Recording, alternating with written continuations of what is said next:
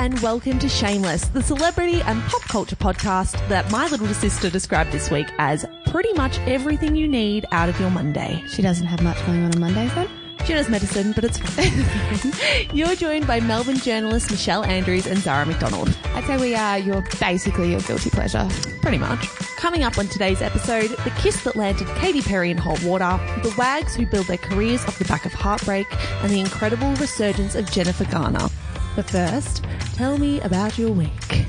I don't have much going on this week. To be honest, the majority of my week has been spent at work and fending off your whining about turning 24. Oh, shut up. Okay, so it's my birthday today. It's I- bright and early. It's about seven o'clock in the morning. Happy birthday, Michelle. I don't even want to talk about it. This is the first birthday. I think my life right now is perfectly described by the meme where it's like 21, yay, 22, yay, 23, yay, 24. Wait, what? That's me. Like everything. That's such a boring stereotype. No, because I, I'm so much older than what I feel. 24, I used to think as a teenager is legit adult. 23, you can pass off as like young and dumb, might make a mistake.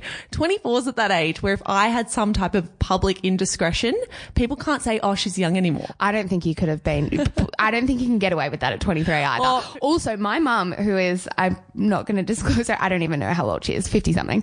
She says now she still feels like she's 21. She can't believe that her age does not, her age betrays how she's feeling. You know- so you're going to be like this for your entire life. just quickly before we discuss Yeah. what we're actually here to just talk about.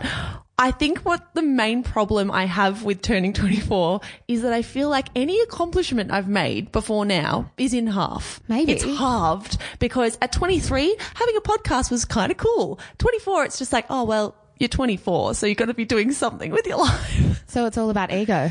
Absolutely. You need to suck As up and get always. over it. I just don't want to be 24. It's fine. It's fine. Well, it's not much you can do about it now. Um, what caught your eye the most this week? It's got to be the Katy Perry kiss. Yeah, this did. You were quite obsessed with this story for a while. That's not to say that it didn't pique my interest. It really did, but it was really on your radar. Well, it was covered even by the New York Times. I'll set the scene. So basically, in her debut episode for American Idol, Katy Perry, who is obviously 33 year old pop superstar, pressured a 19 year old teenage boy who had never been kissed before to approach the judging desk and she forced him. Oh, On American him, Idol, but pressured him. Yes American Idol the premiere episode of American Idol pressured him to kiss her. So basically she tricked him. He got to come up to the judging panel and she said kiss me on the cheek he kissed her once she was dissatisfied with the first kiss. He had said he had never been kissed. he had never been kissed And he never wanted to be kissed until he was getting married. Is no, right? till he was in a relationship. When this boy approached the judging panel, she got him to kiss her on the cheek and then was like, Oh, you didn't make the smush sound or smush sound or whatever it is. Do it again. So when he went in a second time, turned her head to kiss him on the lips. So she tricked him into kissing her on live television in front of millions. She's a 33 year old pop icon. He's a 19 year old who has never been kissed before. How do you feel about it? Do you need me to spell it all out? I mean, it's. Well, no, because some people are saying that the media is overreacting. Have you seen those comments anyway? Because I have. I, I genuinely haven't. And I know the minute that the kiss happened and we were talking about it, and obviously the next day the media cycle was relatively predictable. But what surprised me about it was the fact most of the coverage was, and rightly so, if this was a man, how would we be reacting? But we, and I totally agree with that. If this was a 33 year old man and this was a 19 year old girl, especially in the kind of time that we're in, this, this would be an unbelievable uproar.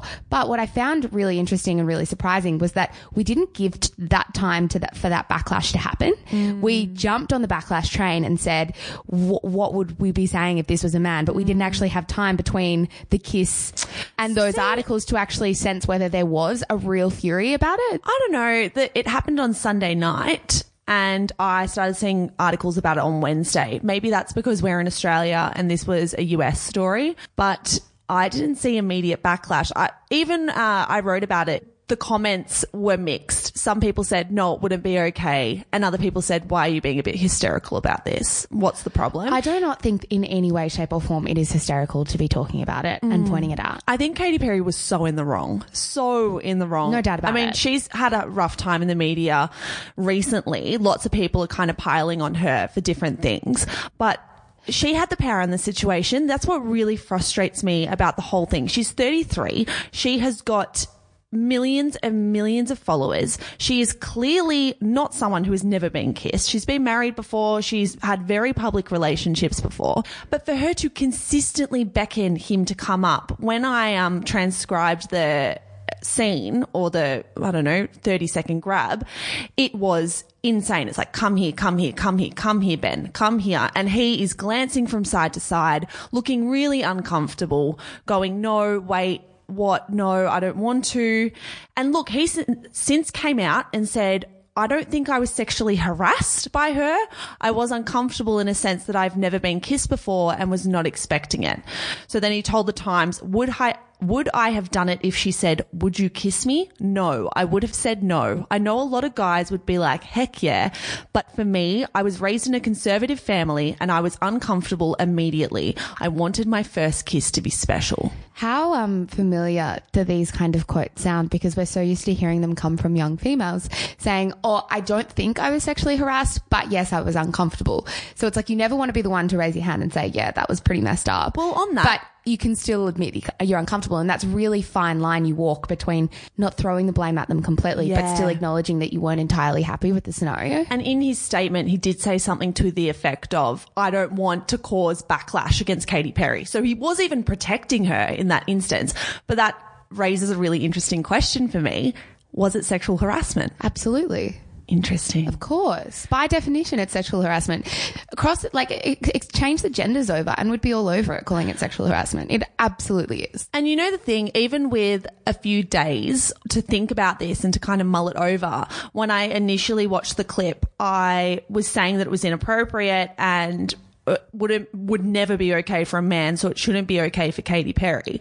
But even with a bit more distance, I've seen that the excuses that people use for Katy Perry in this instance, that it was joking, it was lighthearted, it was nothing to take too seriously. Yes, it was inappropriate, but she was just having some fun.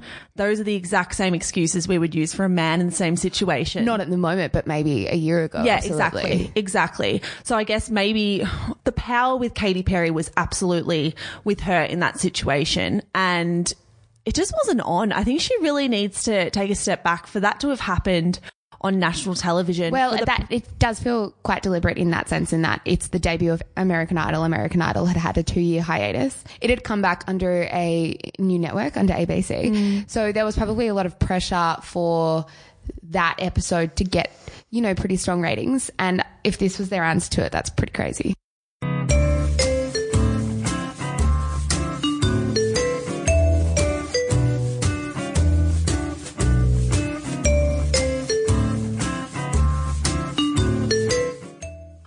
And now it's time for the quick and dirty.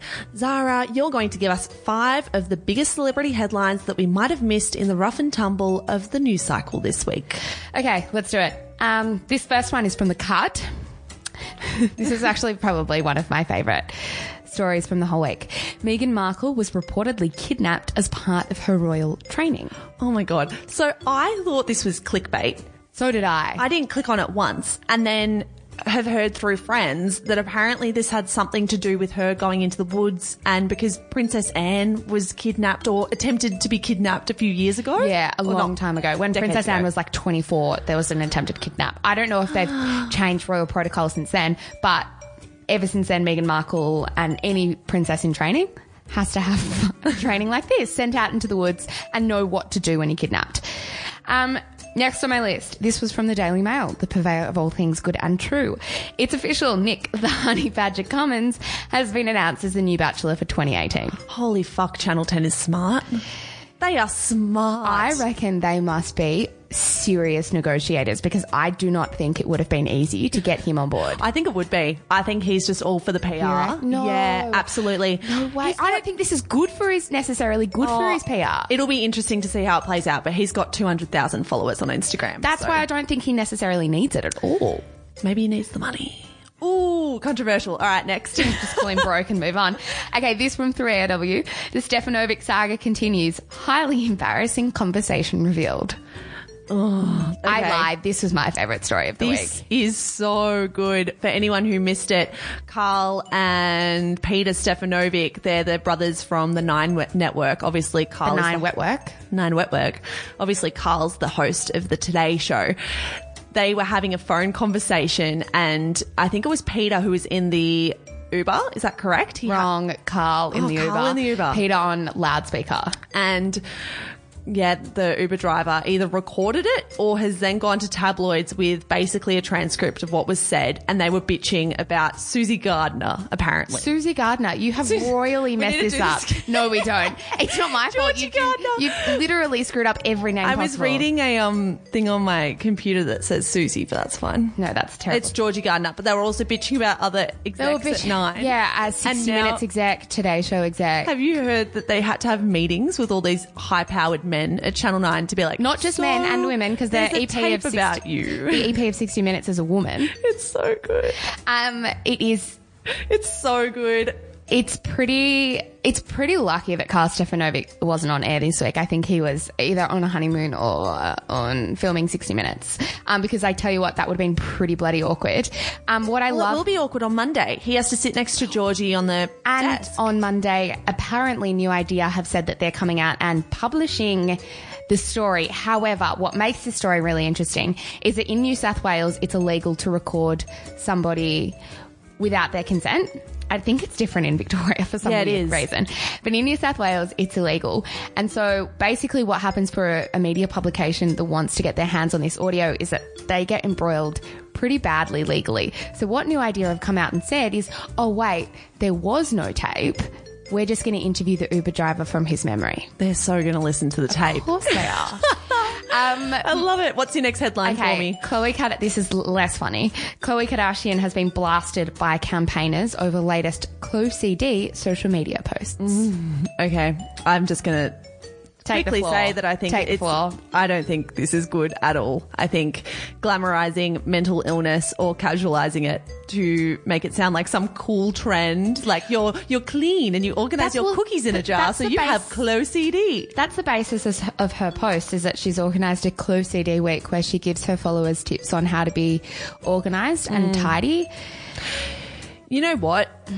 Who Both of us are a bit speechless with this one. The World Health Organization has ranked OCD in the top 10 most debilitating illnesses overall. Across all the illnesses, OCD gets in the top 10. So for Khloe Kardashian to come out and try and make money off CD is not only, only cringeworthy, but it's really manipulative and really upsetting for those who suffer from a really serious illness. Well, it just totally misrepresents what it is. And it plays into that idea that we assume OCD is only about organising pencils in the right order or organising pillows in the right order, um, which is so far from what it actually is. So it really plays into our misinterpretation of, of what it actually is. It also plays into the idea that mental illness, female mental illness, is some cute, trendy thing to have, and it's A bit not. quirky. Bit quirky. It's not. Bit 2018. Yeah. okay, and my last one. Um, I also loved this one. This is from The Sun. Alicia Vikander says her boobs aren't as pointy as Angelina Jolie's in new Tomb Raider film. Yeah. Has this story gone over your has like gone over your head a bit? I think all I've seen from this story is that everyone's saying she's not curvy enough to be uh, the new Lara Croft. Okay, I don't. Which is bullshit. I think I don't think everyone. I think we're very good in this day and age at giving voice to one or two people and assuming that that is consensus. There are really disgusting comments online about Alicia Vikander playing the Lara Croft role Hmm. and saying that she isn't curvy enough, her boobs are too small. The film as a whole is meant to be quite terrible, I hear, which doesn't help. Really? Richard Wilkins gave it a really bad review, but um, Because Richard Wilkins is who we take well, he's been doing it for like all of our advice seventy from. years. He That's knows fine. That's fine. If you take your Um, movie reviews from Richard, I'm not going to. and also other people, but Alicia Vikander has had to defend the size of her boobs. Oh, it's bullshit. for this role. It's absolute bullshit. So that was the quick and dirty this week. That was it. My favorite dish. I like mugs because they're very comfortable in your hand and they hold the hot things that you don't have to touch. So, um, you know, coffee or hot tea. This year has seen Abby Gilmore, the former AFL wag who was cheated on by the father of her two children, Jake Stringer, gain celebrity status. Since going public with Stringer's infidelity, Gilmore has started a blog, created a podcast, begun a weekly column with the Herald Sun, and gained thousands upon thousands of Instagram followers. She isn't the only wag to turn her heartbreak into a career. Last year, the former girlfriend of AFL star Alan Didak released a memoir titled How to Dress a Dummy, in which she detailed the relationship. More recently, Melissa Waring, the former partner of Aussie cricketer Nathan Lyon, has begun a blog where she writes about the pain of being cheated on by the man she gave up everything for. So, Zara, how do we feel about wags channeling their broken relationships into careers? It's a pretty loaded question, huh? Ooh. I think, though we're looping or lumping all of these three women together Abby Gilmore, Melissa Waring, um, and Cassie I think that these three instances are very, very different. I think there's something that feels different about Cassie's How to Dress a Dummy book than all of the others. Um, well, I guess Cassie's book, just quickly, also heavily focused on her life as a model. Chapters were dedicated Yeah. to her broken relationship with So, Alan. Yeah, it wasn't necessarily an entire book about being a wag, but No. to be honest, the entire selling point of the book was off being a wag. All the PR. Yep. Every single um, extract that was published online was about being a wag because for most people, that's the most accessible angle for the book.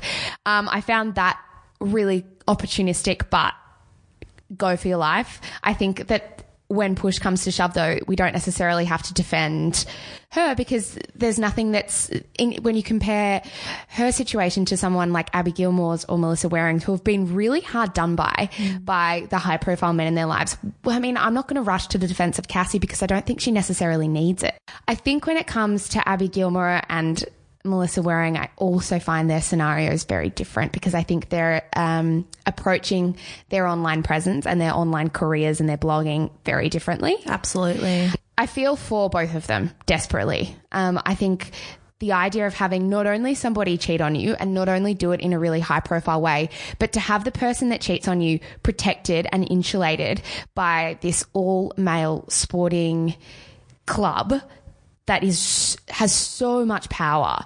Um, the Western Bulldogs and now Essendon have, have really protected Jake Stringer. The Australian Cricket Association, by the sounds of it, have really protected Nathan Lyon, has really put these women on the outer and really isolated them. And therefore, it's absolutely no surprise that they have then turned to pretty much the only tool they have, which is social media, to sort of grab their identities back. And it's worth noting as well that these women have such reach with the Australian public. Stories about wags are some of the most read stories online for the entire year. 2017 Herald Sun, I think, said that their Abby Gilmore story, where she broke the details about exactly what Jake Stringer did, Which was, was- their biggest, most read story of 2017. Yeah, and that's not surprising because everybody, particularly we're Melbourne based, so particularly in Victoria, that was a huge story. And Herald Sun is obviously a Melbourne paper, which we need to keep in mind. Um, but for the record, Abby Gilmore um, came out and said that her ex partner and the father of her two kids had cheated on her consistently through their relationship, consistently while she was pregnant. He had a gambling addiction. But with the cheating as well, also with a 17 year old Yeah, schoolgirl. With schoolgirls, with young girls. He was going to their family homes and things like that. So I think when people are very critical of these women turning to social media, a lot of people aren't thinking about the fact that they don't really have anywhere else to turn. And also I think these young women, particularly Abby Gilmore, we forget is 24 years old.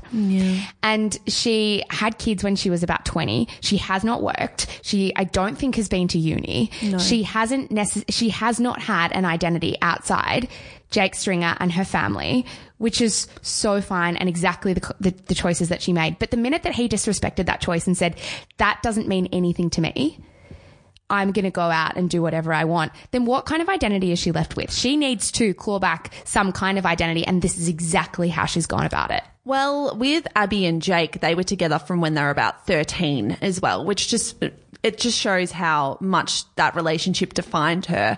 I guess what I see the problem being with Abby Gilmore and to an extent Melissa Waring is that I think it is very smart and very opportunistic to um, build your career off something that was terrible to make lemons to make lemonade out of lemons basically and to kind of show these guys that no, you can't just treat me like shit. I'm going to turn this into something amazing for myself. That's all great. I think the women who create careers out of being a wag, they're just clever. I think it's a very clever thing to do. It's I also not uncommon. I Oh think no, Bec Judd, Nadia Bartel, Lauren Phillips. Lauren Phillips, so many women. A lot of these just didn't happen from such high profile cheating scandals. Exactly.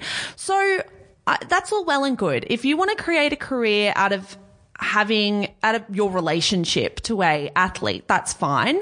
But I think the issue that potentially Mel Waring and I think Abby Gilmore to a certain extent are encountering is that to define yourself by something very negative is very tricky because it feels like in the Australian public, we're more than willing for Abby Gilmore to come out and say her piece. We're more than willing for her to say, this happened to me. I'm grieving a broken relationship. I've got two young kids, XYZ. But it's like everyone then expects her to shut up. You have a very small window of time where you can actually grieve a broken relationship or tell a man how wrong he, tr- how wrongly he treated you. But that window closes very quickly and then we expect you to shut up and go away. And obviously I'm talking about we as in the general public, probably Herald Sun readers. And so I felt conflicted when I found out about Abby Gilmore's Herald Sun column. I was excited for her because I think she's really turned something really horrible into something very prosperous. But uh, the issue with that is, is the public goes to Abby to hear about Jake Stringer. So simultaneously, we seek her out to hear about something that we also chastise her for. As soon as she speaks out about it, we say, why don't you shut up about it? But I can guarantee all the people who are commenting on that Herald Sun article, and those Herald Sun articles are getting hundreds of comments that are just ripping into Abby Gilmore. Those articles are probably the most read for the entire week. Well, it'll be hard to know. I remember when I also heard this announced, the Herald Sun column and podcast. I thought it was a interesting editorial decision for the Herald Sun to make because I don't think that the Herald I think the Herald Sun readership as a whole care about AFL, they care about WAGs and they would hate me saying that, but they do. Um, and they desperately cared about this story when it happened, but you're so right. The minute that the time is up, they don't care anymore. But I thought it was interesting because the people that want to hear the ins and outs of Abby Gilmore's life, the ins and outs of how she is building resilience and things like that, go to her blog and go to her Instagram. Like there are so many other avenues for them to find you know, how she's feeling and what she's thinking. And then I just didn't necessarily think that an entire Herald Sun readership would have that much respect for this kind of They're arrangement. Brutal. They are brutal. It is awful to hear. Nobody should have to face, especially nobody that's hurting anybody, um, that should have to face this kind of uh, onslaught of criticism and backlash, particularly the comments that say that she's a bad mum. And this is where I struggle with because I think calling someone a bad mum is the lowest of the lowest of the blows. Um, and I, a lot of people are saying, what about your kids having to read this much later? What about your kids having to get picked on in the schoolyard about this and things like that? And I think that's for her to decide. And she clearly, I would not doubt that those children are at the front of her mind when she makes every decision. And what kind of, and I think for her, it's probably a much different scenario. She's thinking, well, I'm showing my kids how to build resilience, how to actually create a life for yourself when the one you had created for yourself has shattered around you. And how to have a voice when it's being squashed. However, in saying that, when Abby Gilmore talks about the cheating and when she talks about the intricacies of the relationship breakdown, I don't know who it's helping.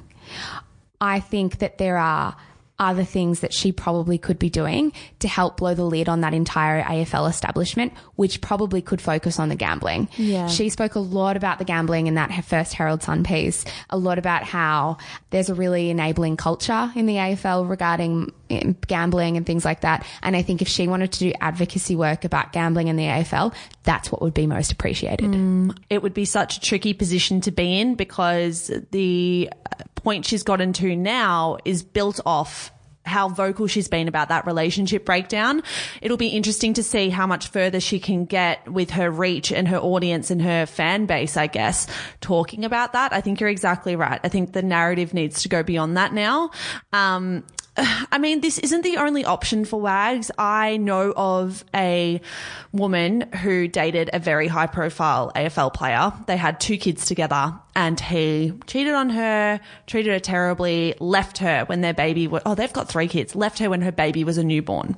I know her through friends of friends was obviously distraught. She was beside herself and she was just as angry as Abby Gilmore is and just as hurt as Abby Gilmore is, but she never said a thing to anyone. Despite there being reports that something was awry, she never said anything.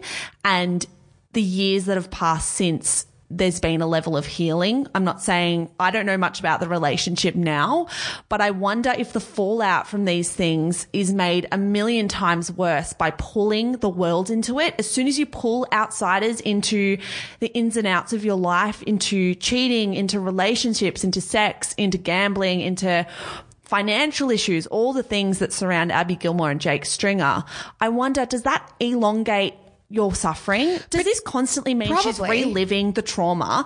If you're basing your column and your podcast and all these other things on the one trauma, the biggest trauma of your life, is that really bad for your mental health? Is that Well, really bad not- for your well-being? We're not psychologists, but uh, my gut would say yes.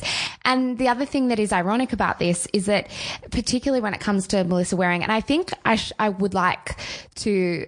There's a difference, I think, right now between how Mel Waring and how Abby Gilmore are approaching their blogs, and that is that Mel Waring isn't giving very intricate detail about their relationship and their family. To be honest, it just feels like an outlet for her to pour out some feelings It's emotional. it's definitely more emotional rather than Detail. greedy detail.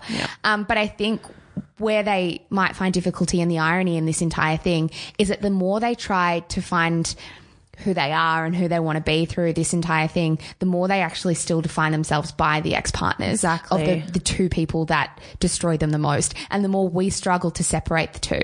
And so the more we struggle to separate the two, perhaps the more they struggle to see themselves as anything but the person that someone really high profile just Yeah, and it's, Betrayed. It's so complicated because I don't want to tell women to shut up. I'm really conscious of saying you've had your turn, you've said that you're upset, now get over it, shut up, because we're so used to giving the microphone and shoving it in the faces of male athletes. And these women give up their lives. I've interviewed a lot of wags before, and something that really shocked me was how much travel's involved, how you can't really have your own job a lot of the time, if you're with a sportsman who needs to be traveling and you've got kids, Well, and I think that's what we forgot to flag at the start is that this seems a little bit flimsy and a little bit shiny and shallow. But the idea is that more than probably any other career is that these are the kinds of jobs where you, both of you can't work. Mm. Like these women give up everything. Everything for these husbands, and then these husbands are adored by millions. They get egos, they cheat, and then they fuck off. And I actually read a book. I'm a football nut. So not only am I interested in wags, I'm so fascinated by football, but I've actually read a book that goes into the detail of how much these boys are wrapped in cotton wool. And it is insane. Oh, yeah. They get the exact lunch order that they want. It's all prepared for them. All the snacks perfectly cut by the team manager. Their lives are managed to the point of A-list celebrities. Everything is slotted in and perfectly organized. And I think whenever we discuss people like Abby Gilmore, we need to remember that these women gave up everything and they have every right to be angry. It's just what about what next now? Where I does the conversation go? And that's where I think I land on this too is that although a blog and social media is the first place they turn, I don't know if it is perhaps the most productive use of their time in the long term. Feminism is about giving women choice. Feminism is not a stick with which to beat other women with. It's it's I really don't know what my tits have to do with it. It's very confusing. In case you missed it, two weeks ago to the day, I think, Jennifer Garner made her first big public appearance in, well, I think years at the Oscars. She was a knockout. Many were awed at the return of Garner, bigger and better than ever. Of course, just this week, Ben Affleck was in the news again in a desperate bid to save his fledgling reputation, announcing he would have inclusion riders, that being diversity clauses in all the contracts of his new films. As Affleck tries to save himself and his embattled reputation, Garner is appearing stronger and more likable than ever. So, Mish, do you think this is one of the most graceful returns of one of Hollywood's best? A hundred percent yes. Okay. I I love that we've gone from discussing something quite sad about cheating to something quite kick ass about cheating well, yeah, but still sad about cheating. because Jennifer Garner, the moment she stu- stepped out onto that Oscars red carpet, my bloody heart sang. I love her so much. I wonder what it was because she didn't say anything. It was the dress. It was the dress. I think it was. It sounds so wanky to say the aura, but she was like strong and fit. Yeah. and just I um as soon as she came out, I messaged you, I texted you and sent a photo and said, "Look at Jennifer Garner's arms." And I know that sounds ridiculous. I'm not focusing on her body, but her arms looked so strong and beautiful and toned. And I could just imagine Jennifer Garner for the last two years since all that cheating scandal nanny stuff went down, going to the gym, practicing self love, just living her best life. That dress, it was blue. It was this royal blue. Yeah. And it was just gorgeous. If you haven't seen it, Google Jennifer Garner Oscars dress. or we'll put it in the Facebook group. Yeah, but we'll put it in the Facebook group. We'll absolutely do that. It was my favorite celebrity moment of 2018. It's been about two months, three months. But yeah, but it, I'm calling it in March. yeah. I think it is my favorite celebrity comeback. And she just stood on that red carpet and looked incredible. She looked like she had absolutely shown Ben Affleck, who comes across as a royal douchebag right now, that she doesn't need him. She's doing awesome. I think there's so many layers to this. Like this is very, very deep and it goes back probably 15, 20 years. Um, and it goes back to how golden Ben Affleck and, you know, by association, his best friend Matt Damon were. Especially when they, I think it's also began when they wrote Good Will Hunting, won the screenplay for that at the Oscars. They were like two wonder kids in Hollywood. They were brilliant. They were funny. They, They were best very attractive. they were attractive. They were best friends. Like they were the future of the industry. People loved them. Um, and then in the last sort of six months or so, both of them have struggled for very different reasons. Ben Affleck was accused of sexual harassment twice. Um, not to the point where he's going to lose his career, though he is struggling. Um, he still has a very successful production company. And Matt Damon said a few ignorant things, but not dissimilar to perhaps what males Most in my men. life would say. it's just a shame that he said it very publicly. Um, and I have no doubt that Matt Damon in particular has very good intentions. It just sucks when you're a white male and you say silly things publicly because nobody has time for it. So the idea that that we've done a bit of a 180 where those two boys are starting to struggle in their reputations. So they've put inclusion riders in their contracts, which are Do you want to describe, explain what they are? so Yeah. when Frances McDormand won her Academy Award this year, at the very end of her speech, she said, I have two words to leave with you inclusion riders. And basically, inclusion riders are things you get written into contracts that are basically diversity clauses to say, I need X amount of diversity in my production team, in my acting team, in my costume team, whatever it might be. basically it's hugely important Frances McDormand was saying for men to do. She was implying that men need to do this. Men are the one in Hollywood, are the ones in Hollywood who overwhelmingly have the power. And so when they have that power, they need to use it to fight for equality. So when a man like Matt Damon or Ben Affleck sign a contract, they put the inclusion rider in. The onus is on the men. You can imagine them running out of the Oscars being like, this is it. This is how we save everything. Let's do it. So they've done it straight away, which is great. While that feels like a huge almost publicity stunt and I'm not going to begrudge them for it because it's a great thing to do, but it feels very contrived and Poor very, white men can't do anything right. no, they can, but it feels very contrived. Um, but good on them for doing it. There's something about Garner's return that doesn't feel as contrived. It literally feels like shit hit the fan in 2015 when they separated. There were rumors that Affleck had cheated with the nanny. Rumors which she basically confirmed. No, she has always denied. She said in that Vanity Fair interview that it wasn't what contributed to their relationship breakdown, but it was disappointing when she found out months later, and it's not good for the children to lose No, it's nanny. bad judgment that they fired the nanny at the same time that they separated. She has never confirmed this. She's been very careful to not make sure that the nanny is not the person. Interesting. which is which Interesting. which is why she's been trying to protect his reputation the entire time but it's kind of felt like they separated in 2015 she has bunkered down looked after her kids and sort of come back 3 years later to rise right up. And I think that's why people are celebrating her so much because it does not feel like a big publicity stunt. It feels like a mum who was trying to look after her kids for three years and is only making her return once she knows that everything is good and well. Yeah, I really love that. And I think what we need to remember is that so many celebrities are actually narcissists. So many celebrities have extremely big ego egos. Of course they do. And for that reason, you often hear conflicting reports about a celebrity because they might treat the people at their level of power really well and the people below them like slaves.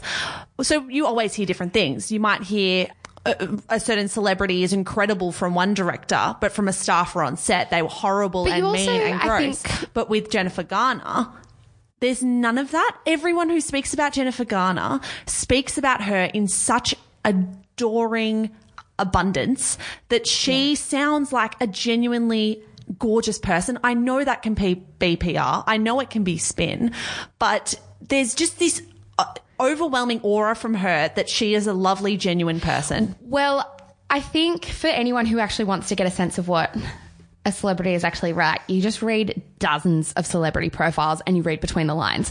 I think what I always, my favorite part of any celebrity profile is the introduction because what will almost always happen is that they will talk about whether the celebrity was late. What they were wearing, how their um, demeanor was when they turned up, and that almost always sets the tone for the entire piece. And if they're late, did they have a huge huge team behind them. And that is almost always a, a I would say from a reader's perspective, a celebrity journalist's, you know, opportunity to really set the scene. So with Jennifer Garner profiles, they are gushy to the point where it's annoying. They are super gushy. Um, She's not wearing makeup. She's got her hair pulled back. She was so nervous she went to the wrong hotel Yeah, or yes. restaurant or whatever. Um, I there's a quote that is used in almost every Jennifer Garner profile that you read, and it's from J.J. Abrams, who I think was the director of Alias when Yeah, she was the yeah. star, and. They always come back to this quote, which was Jennifer Garner is a beautiful girl with an ugly girl's personality, which is a very jarring quote to read over It's a little and bit over. sexist, but it's still Oh, really it's- good. It's the worst. I'm not saying it's a good quote, but it's really telling. The other things that I find interesting that I didn't necessarily know is that she once told Newsweek how wholesome her upbringing was, in that when she first got divorced, div- divorced, divorced from her first husband, she was very stressed about how the public would perceive that because she didn't want to be considered someone who had made mistakes in the public eye or anything like that. And she said, all the Garner girls are. We're a good girl family. So to think that people were reading something about me that could change their opinion, I had to learn that you just have to be okay with that and know you're still a good girl. Your mother knows it, your sister knows it, everyone important to you knows it. Sounds like a young, good, wholesome girl who um also wasn't allowed to get her ears pierced when she was younger. She never has commodified her young family either, her kids. She's never sold. She's been, I think, at the forefront of the push to not allow paparazzi to take photos of Yeah, Hollywood she has. kids. Yeah, she's really pushed that. It's interesting because, as you said, a lot of female celebrities use their body as a commodity or do really push themselves into that public sphere. With Jen Garner, it's it's not like that. Her Instagram, you need to go watch it. I'm not sure if you've seen this. It's an Instagram series called Books with Birdie, which is literally Jen Garner lying on a furry couch, basically reading children's books to her golden retriever. Is it like a certified blue tick Jen Garner account? Yeah, it's her. It's a video of her so with her golden retriever wearing. They're both wearing a set of glasses, and she'll I just read him a children's that's book. funny or dorky. Oh, it's so it's so both. It, Yeah, okay, both can be true at the same time. Um, I think the most curious aspect of this entire narrative is how somehow Jennifer Garner escaped the Jennifer Aniston effect. She has two broken marriages, one very high profile broken marriage where he supposedly cheated on her, had heaps of addiction issues, just by all reports didn't treat her very well. And for some reason, there's not outpourings of sympathy. There's empathy, but there's not patronizing sympathy. well, And it's I- almost like we don't feel like we need to worry about Yes. Jen Garner. We feel like she's super strong and I wonder if that's us projecting, but I think do, my favorite profile of anyone ever is the 2016 Vanity Fair profile of Jennifer Garner. Um, I got you to read this this week. I had read it before. Had you? Oh wow! Of course, I'd read it before. That was Okay, a this, huge. but this is what I profile. mean. Everybody's obsessed with this profile, and this is the profile that I remember most out of any profile. Yeah. there are quotes that I honestly reckon I could remember word for word, and The sun one is my favorite. Have we? oh, I'm about to read it now. Oh, give me the sun one. I love Um, this that. Is, yeah, it is really good. And I think this is why we don't feel sorry for her before I read this quote. Because she's honest, but she doesn't, she doesn't pit, there's no pity there. She's brutally honest, but no pity. This is about Ben Affleck, by the way. He's the love of my life. What am I going to do about that? He's the most brilliant person in any room, the most charismatic, the most generous. He's just a complicated guy. I always say when his sun shines on you, you feel it. But when the sun is shining elsewhere, it's cold. He can cast quite a shadow. Best quote ever. Look, this is brutal, but like not nasty. No, not nasty at all. Brutal, but clever. This is what makes me really interested. When you say she'd never confirm the nanny cheating, I read her quotes to confirm it. That's so interesting. Even the quote where she said in that piece, "Don't worry, my eyes were wide open Yes. during the marriage." Those type of things say to me there was infidelity. We oh, already thought that know. meant addiction and things like that. well, we do already know he's got a gambling addiction, if and, al- an alcohol oh, addiction. yeah. I think the gambling addiction's a bit murky. It's been rumored for Okay. ages, but he's been to rehab twice for alcohol addiction. He's been linked to a gambling addiction. Basically, he's been kicked out of hotels and casinos before for too much gambling. I'm really interested now because I have always had the impression that she has very strongly hinted that he cheated on her, but that wasn't what caused the breakdown of their marriage. True. And maybe I was reading very um, particularly about the nanny cheating, and what I took from that is that she wasn't confirming it. That's not. I kind of think that it happened, um, but I. I remember when that 2016 profile came out. Did you read Anne Helen Petersen's Jennifer Garner profile? Yes. She talked a lot about this Vanity Fair profile. So Anne Helen Petersen writes, She's the culture writer for culture BuzzFeed. writer for BuzzFeed, and she does brilliant celebrity analysis. And she said something about this Vanity Fair profile was very interestingly timed because it came around the same time that um, Affleck was trying to promote Batman, and Batman is obviously a really huge deal, like a lot of those kind of movies are, and. She was trying to really help him promote that movie by trying to save his reputation, not by trying to be really gushy, but believably honest and raw. Mm. And those quotes were really deliberate in that she was trying not to paint her as the, herself as the victim so that we didn't feel sorry for her and therefore angry at Affleck. And by doing so, I thought that's why I think putting those two stories together, I assume she was deliberately denying the affair so that we didn't feel sympathy for her. Funny because at the time everyone ran that quote as uh, the the bad judgment quote about the nanny. Every public uh, tabloid publication that I read ran that as she just confirmed the cheating. God, I would love for people to get reading this profile and to tell me what they actually think. Yeah, Um, because you're right. That quote that it was a it was bad judgment could be describing him sleeping with the nanny or them getting rid of the nanny because of the rumors. Yes. So the way that I read it is, it was it bad judgment that we got rid of that nanny at that time? Yes. Oh my god! 'Cause no, everybody's- I didn't. I didn't read it at all Oh, like that. I thought she was confirming an affair. Okay. She just said, "I." but the eyes wide open, you're right, is to- Yeah. really, really telling, regardless of which way she's saying. Um, you said at the start, is this a return of a feminist icon? I don't necessarily know what she's doing to, to make herself a feminist icon. Tell me. I just look at her and all the quotes she gives. I think I don't know if she identifies as a feminist. I would guess that she does.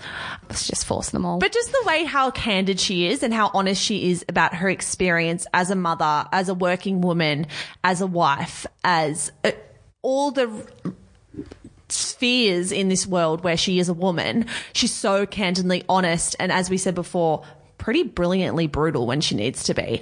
And for me, she is a feminist icon. That's really interesting. I don't know if feminist is the first word that comes to mind because I don't think that every strong act needs to be, by definition, feminist. I think for me, the most endearing quality of hers is that she seems unaffected, and that's why I'm really drawn to her. Not because I think that she will be my feminist icon fighting the good fight, but because she just seems unaffected by everything that most other celebrities are very affected by, which is money, power, all of those things. And that's why I have been really drawn to her in these last few months. Regardless of what you think, we bloody love Jennifer Garner. so that's what we can't disagree on. Thank you so much for joining us for episode two. The way people can find us, the way other millennials or other women can find our little tiny independent podcast is to subscribe. When you subscribe or give us a review, that pushes our podcast into other people's feeds. So we would so appreciate you just jumping on your iTunes right now and just giving us a bit of a review or a subscribe. Please do that. And don't forget, you can also take part in the conversation by joining our Facebook group. Search Shameless Celebrity Gossip on Facebook and be our friend. You can also email us your thoughts. Please do. Um, our email is shamelesspodcast at gmail.com and you can follow us on Twitter. You guys can also follow us on Instagram. We are giving ourselves a lot of plugs here. Uh, we're both on Instagram. We are truly everywhere. Thank you so much, guys. It's been fun. We'll see you next Monday for episode three. Yep, we'll be there then. Bye.